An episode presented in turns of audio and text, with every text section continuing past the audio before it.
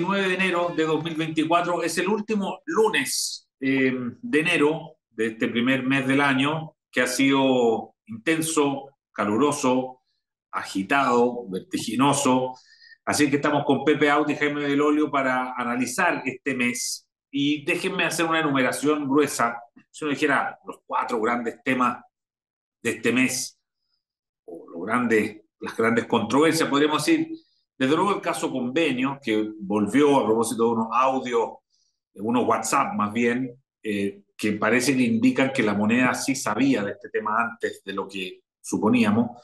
Eh, luego está, desde luego, el, tema de las pensiones de gracia, que también ha, generado mucho revuelo después del informe de Contraloría.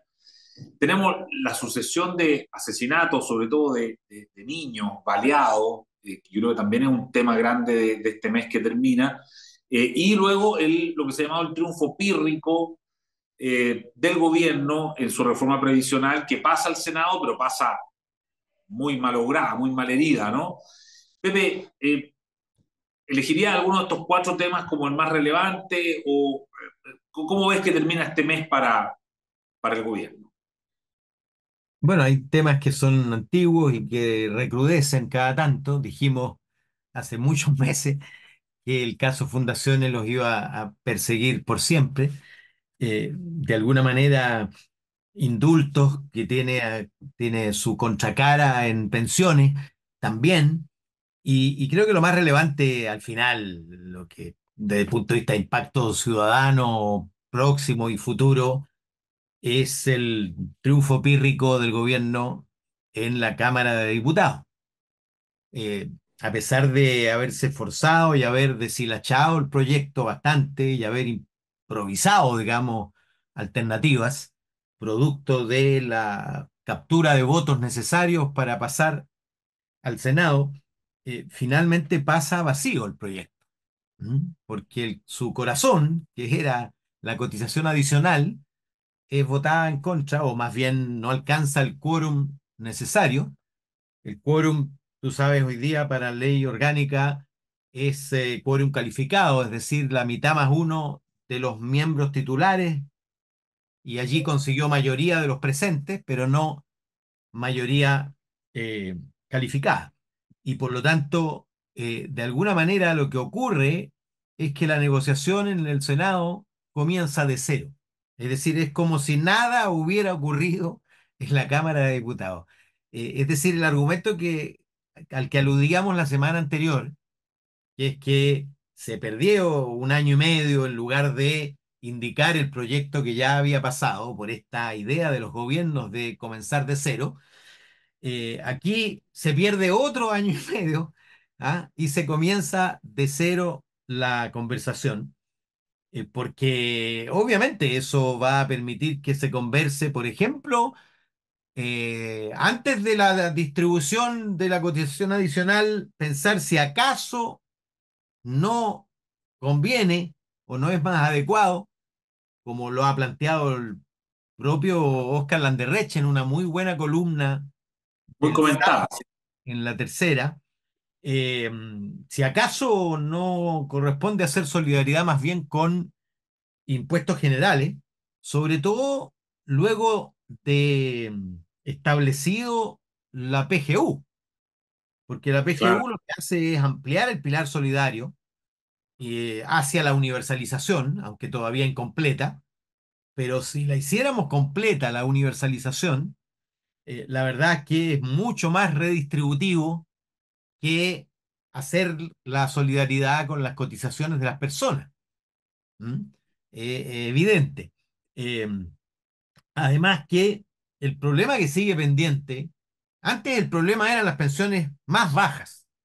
Hoy día el problema son las pensiones medias.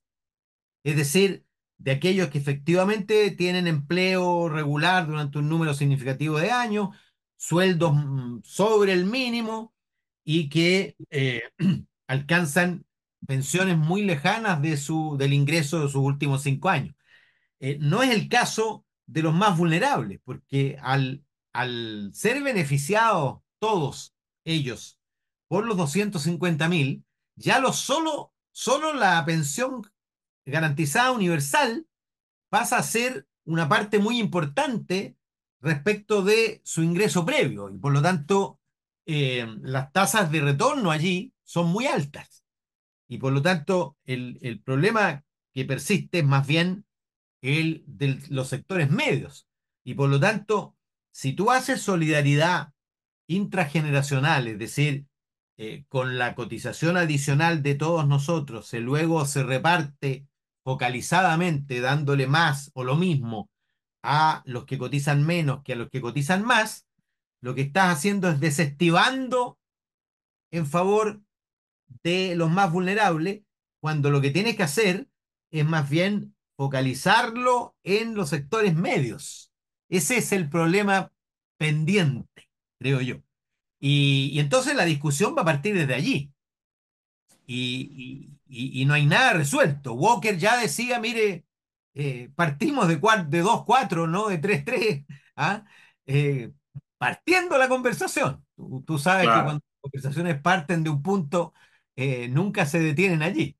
Entonces, es un, es un chufo pírrico en el sentido de, como tú bien lo decías, ¿ah? el general Pirro perdió casi todo su ejército ganando esa batalla y por lo tanto eh, es algo muy parecido a lo que le ocurrió al gobierno, es decir, se le cayó todo, pero ganó la batalla, pero casi quedó inerme. ¿ah? Claro, pero la guerra, se aprieta el reinicio en el, en el computador que lleva el trámite de la reforma de pensiones, que insisto, sigue siendo la única carta que le queda para la relevancia histórica de este gobierno. Muy bien, Jaime, de los cuatro temas propuestos, ¿te interesa hincarle el diente a ese mismo o quieres ir por otro? Pues podemos, obviamente, volver si es necesario, pero ¿cuál, déjame por otro. Sí, déjame ir por otro porque eh, tiene razón Pepe, lo hemos hablado harto, eh, la, la, pensión eh, la PGU, digamos, eh, va el primero de febrero a subir a 214.300 em, más o menos, eh, con lo cual va a quedar muy cerquita de la línea de la pobreza, que son 216.900, eh, con lo cual vamos a tener ya prácticamente que ninguna persona que tenga una pensión, una PGU, va a estar bajo la línea de la pobreza. y por tanto vamos a tener que enfocarnos también a las otras caras de la pobreza, que son hoy día de niños, niñas y mujeres. Eh, y ahí en la informalidad y hay otros aspectos en los cuales vamos a tener que fijarnos. Y el hecho de la PGU también le quita una presión importante al tema en términos ciudadanos, particularmente para las personas más vulnerables, sin perjuicio de lo importante que es, ¿no? Y particularmente para la clase media, y ahí entonces lo, que ha dicho Lamberdeche, lo que dice el mismo Pepe, eh, esa solidaridad con impuestos generales parece tener mucho sentido. El gobierno ha dicho que eh, que ellos ya cedieron, así que ahora lo tengo la oposición, pero la realidad es que no han cedido nada. Eh, si el 06 no tenía ninguna opción de pasar bajo ninguna circunstancia en ningún lugar. Entonces, tiene razón el, senador Boca, parte en 4-2, pero 4-2 de verdad, porque eh, había un 3-3 que era, era con letra chica, eran tres a este fondo de solidaridad y los otros tres no iban a la cuenta individual, era como 2-1, digamos. Entonces, yo creo que en eso van a tener que eh, cambiar radicalmente junto con el monopolio de la administración de los fondos, particularmente en esto. Yo diría que esas dos cosas van a ser eh, muy centrales. ¿no? Pero yo, quería meterme en el tema de las pensiones de gracia, porque eh, esta es como una pesadilla recurrente del gobierno. ha tratado de salir de ella una y otra vez, pero después vuelve a meterse en ella una y otra vez. Y el primer instinto que tiene el gobierno es siempre el mismo, cuando son sorprendidos en algo, lo primero que hacen es tratar de tirar la pelota del córner. No, que nosotros no fuimos. ¿ah? Existía un mecanismo por el cual se le podía pasar plata a las fundaciones y claro, entonces los muchachos robaron porque existía el mecanismo. No, había un mecanismo que decía esto, entonces nosotros le entregamos la pensión de gracia eh, a una persona que eh, estaba condenada por pedofilia. Eh, no, en algún minuto tienen que empezar a hacerse cargo. Entonces, lo que ocurre es que desde el momento en que se entregan la eh, los indultos es la ratificación de que una parte relevante dentro del gobierno siente una deuda de arrastre con la violencia de octubre y particularmente con las primeras líneas y los que estaban alrededor de ellos. De hecho, fue justo hace cuatro años atrás, eh, sí, cuatro años atrás, en enero del 2020, cuando se hizo este homenaje a la primera línea del ex Congreso Nacional.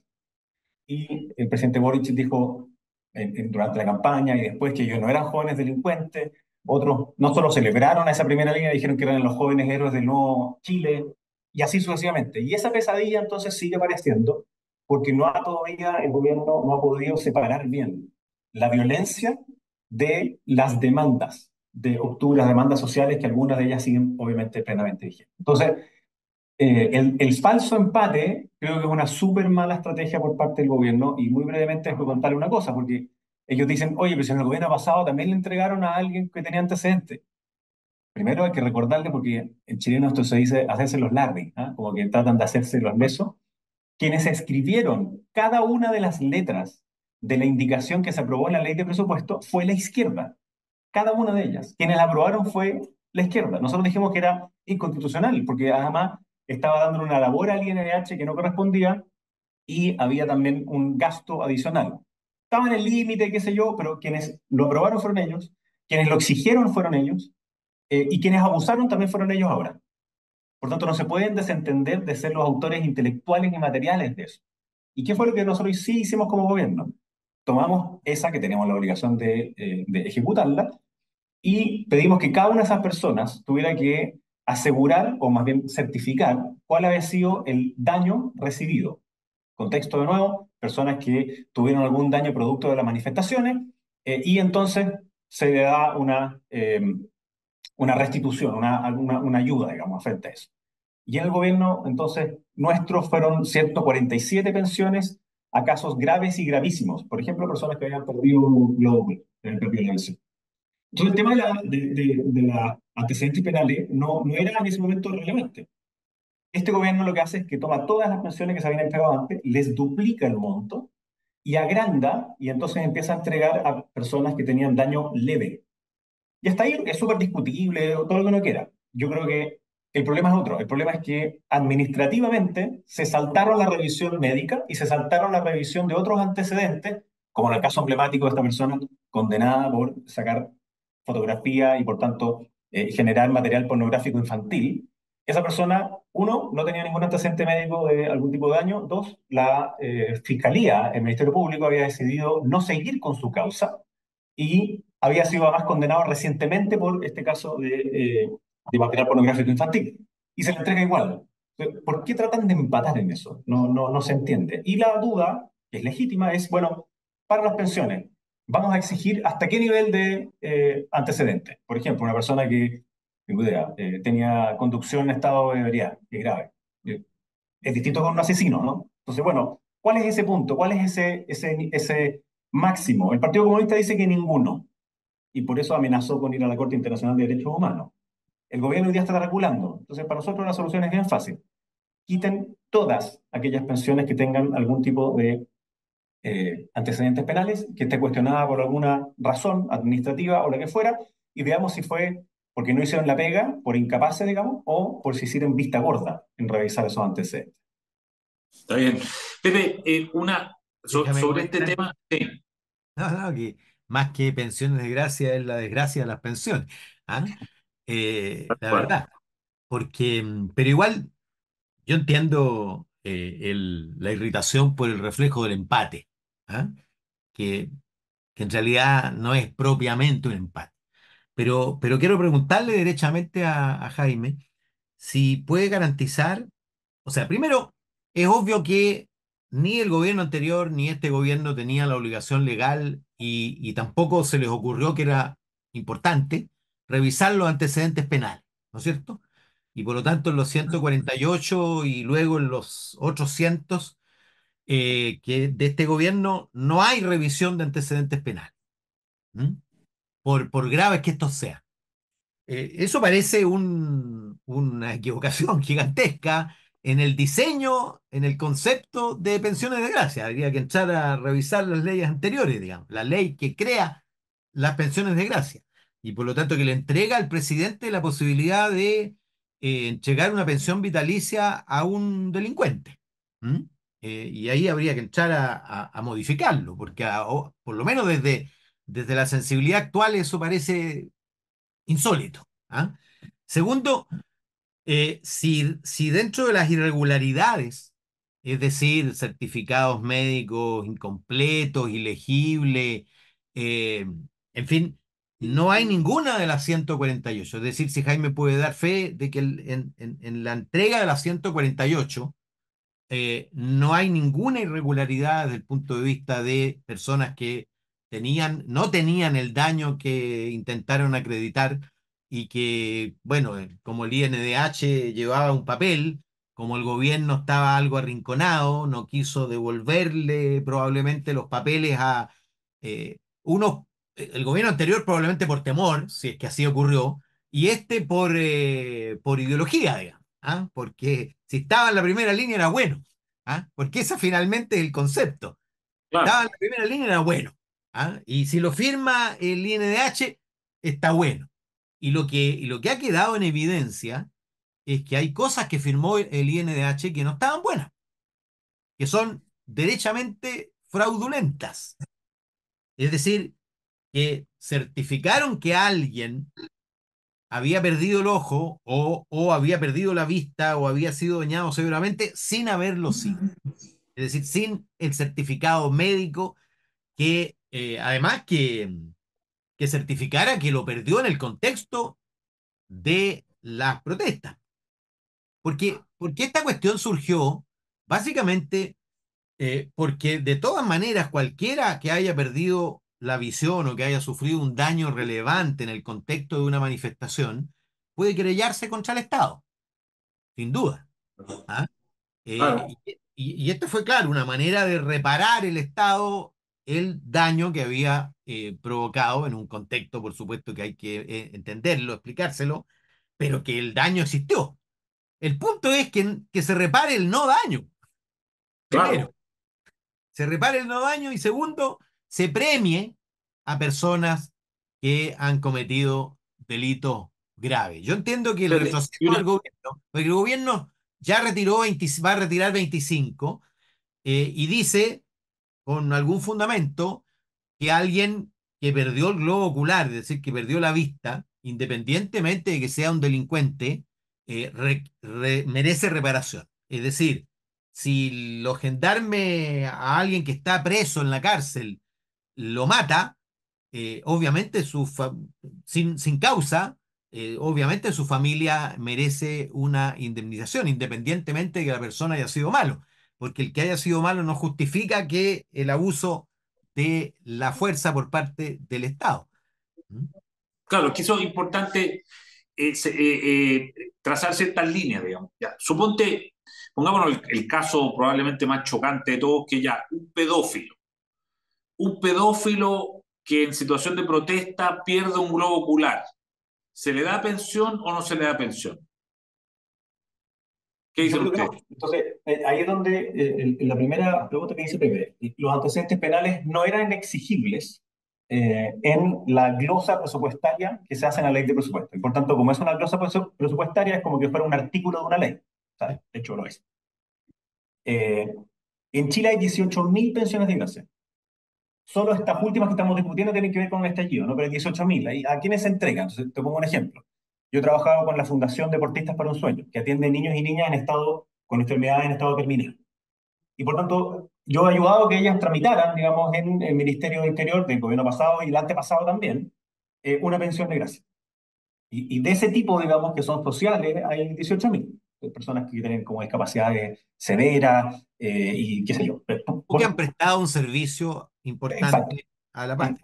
Que, que es, la, es, la, otra parte. Entonces, claro, por ejemplo, una persona que gana un premio nacional eh, es una persona de gracia.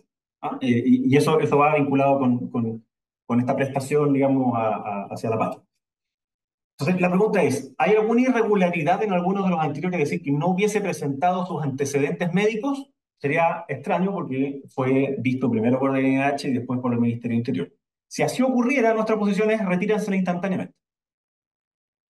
Y en segundo lugar, el gobierno dice que hay un caso. Bueno, pero díganos cuál es ese caso.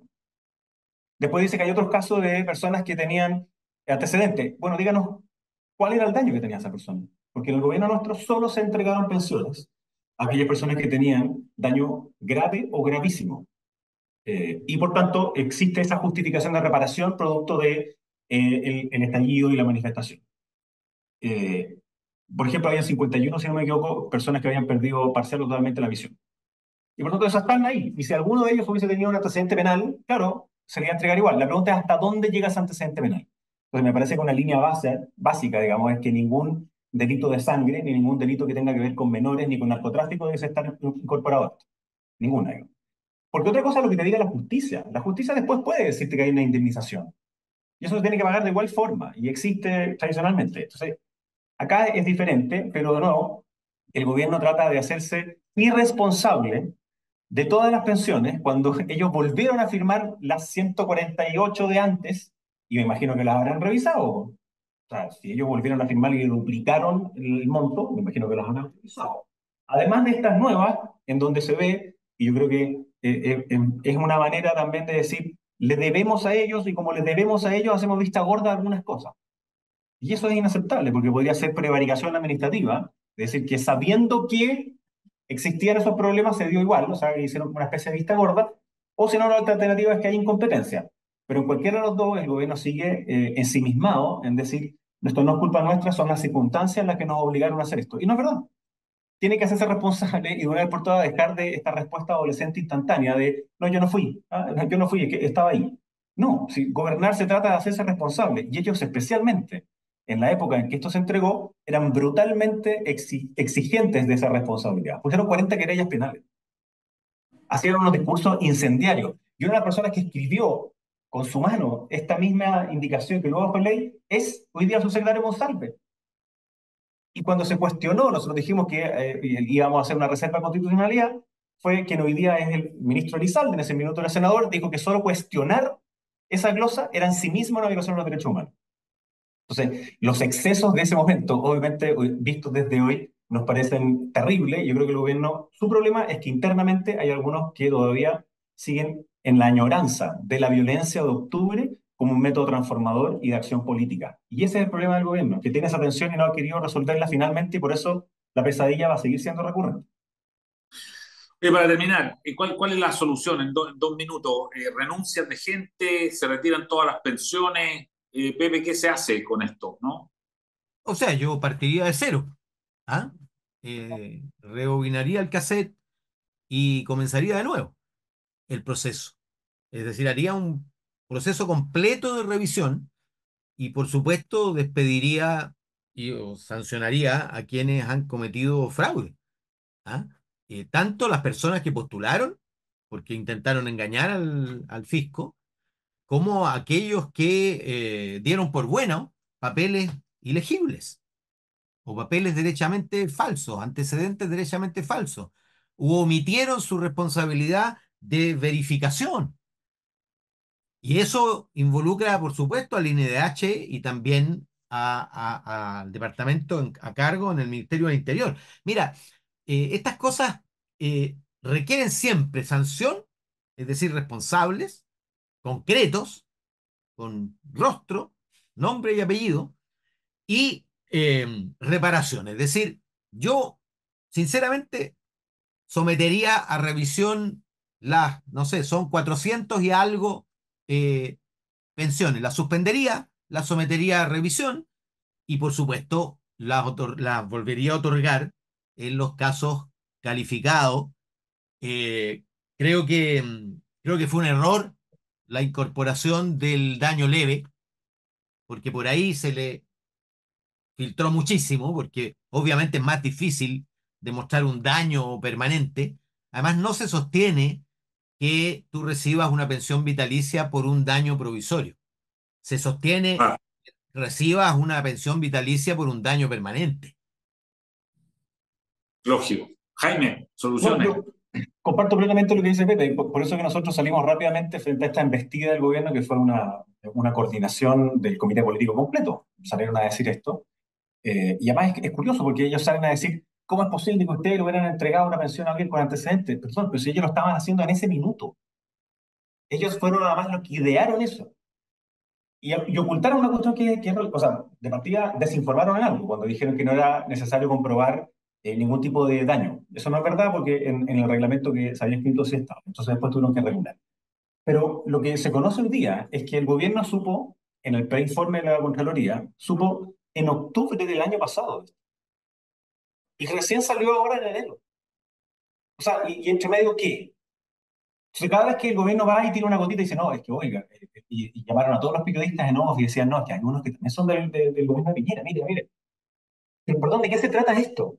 ¿De una lógica como amenazante? O sea, el gobierno tiene que hacerse cargo, tiene que retirar no solo 25, sino que todas aquellas que tengan esa eh, antecedentes penales y todas las que están cuestionadas instantáneamente y revisar todas las demás. y eso lo debería haber hecho hoy día a las 8 de la mañana. Sin embargo, hizo 25. ¿Por qué? Solo lo hicieron porque los pillaron. Solo lo hicieron porque hay una controversia pública. Es por presión, no por convicción. Y existe la presión por el otro lado. Y el PC le está diciendo, si usted retira una que hubiese tenido antecedentes penales, no lo dicen así, ¿no? Pero dice que estuviera bien otorgada, dice. ¿Qué significa bien otorgada? Bueno, ellos van a ir a la Corte Interamericana de Derechos Humanos. Entonces, adentro del propio gobierno está el problema. Y para los ciudadanos es, bueno, ¿en qué quedó? ¿En qué quedó la persona que estaba eh, vendiendo en su local en el centro de la ciudad que lo despedazaron? Ellos no tienen una pensión de por vida y, sin embargo, le afectaron también su capacidad de trabajo, al menos por una buena cantidad de años. Entonces, ¿qué tiene que hacer el gobierno? Yo comparto un PP, tiene que haber responsable eh, y si hay alguna responsabilidad para atrás, es decir, hubo alguna falla en el pasado, en donde cuando nosotros estábamos en el gobierno, que retiren instantáneamente esa moción. Esta cuestión, Eduardo, tiene dos aristas que son eh, súper sensibles. La primera que ocurre en el contexto de la discusión sobre pensión. Claro. Y por lo tanto, claro, habla de una cierta ineficacia estatal, ¿ah? que debilita, obviamente, la discusión sobre la reforma. Y la segunda, esta, esta, esta opción por ser reactivo que tiene el gobierno. Porque cuando tú, y esto lo vimos con el caso Fundaciones, que ahora se ha ido aclarando que la información era bastante anterior, eh, con este caso y con otros anteriores, de, de esperar a que reviente para reaccionar, en lugar de reventar tú mismo el absceso. Cuando tú revientas el absceso, tú, bueno, tú sabes de eso, eh, tú tienes mayor posibilidad de control. ¿ah? Y, el gobierno siempre espera, callado, ¿ah? como decía Jackson, eh, eh, o, Crispy, perdón, carácter de rumor. ¿ah? Y, entonces, claro, cuando ya no es rumor y pasa a ser algo de la prensa y, y entonces de la, de la escena pública, recién ahí tu reacción. Eh, y, yo creo que el gobierno debiera ser él el que haga ver el acceso y debiera ser él el que lo supure y lo, y lo vacie de, de pus, etcétera, etcétera. No quiero eh, ensuciar este. claro, que, no, nos van a censurar, digamos, por, por, por, la fealdad, digamos. Oye, eh, no, clarísimo, muy interesante. Yo creo que este tema va para mucho rato todavía, así es que vamos a estar eh, encima y atentos con eso. Y así que bueno, muchas gracias. Estamos terminando enero. Viene febrero, vamos a tomar un par de semanitas en febrero de receso, pero ya le avisaremos con anticipación. Y, y por ahora, muchas gracias Pepe, muchas gracias Jaime, que tengan una buena semana. Cuídense del calor santiaguino y nos vemos la próxima. Chao, bien. Chao. El libero, la realidad como no la habías visto. Haz que estos contenidos lleguen más lejos haciéndote miembro de la red Libero.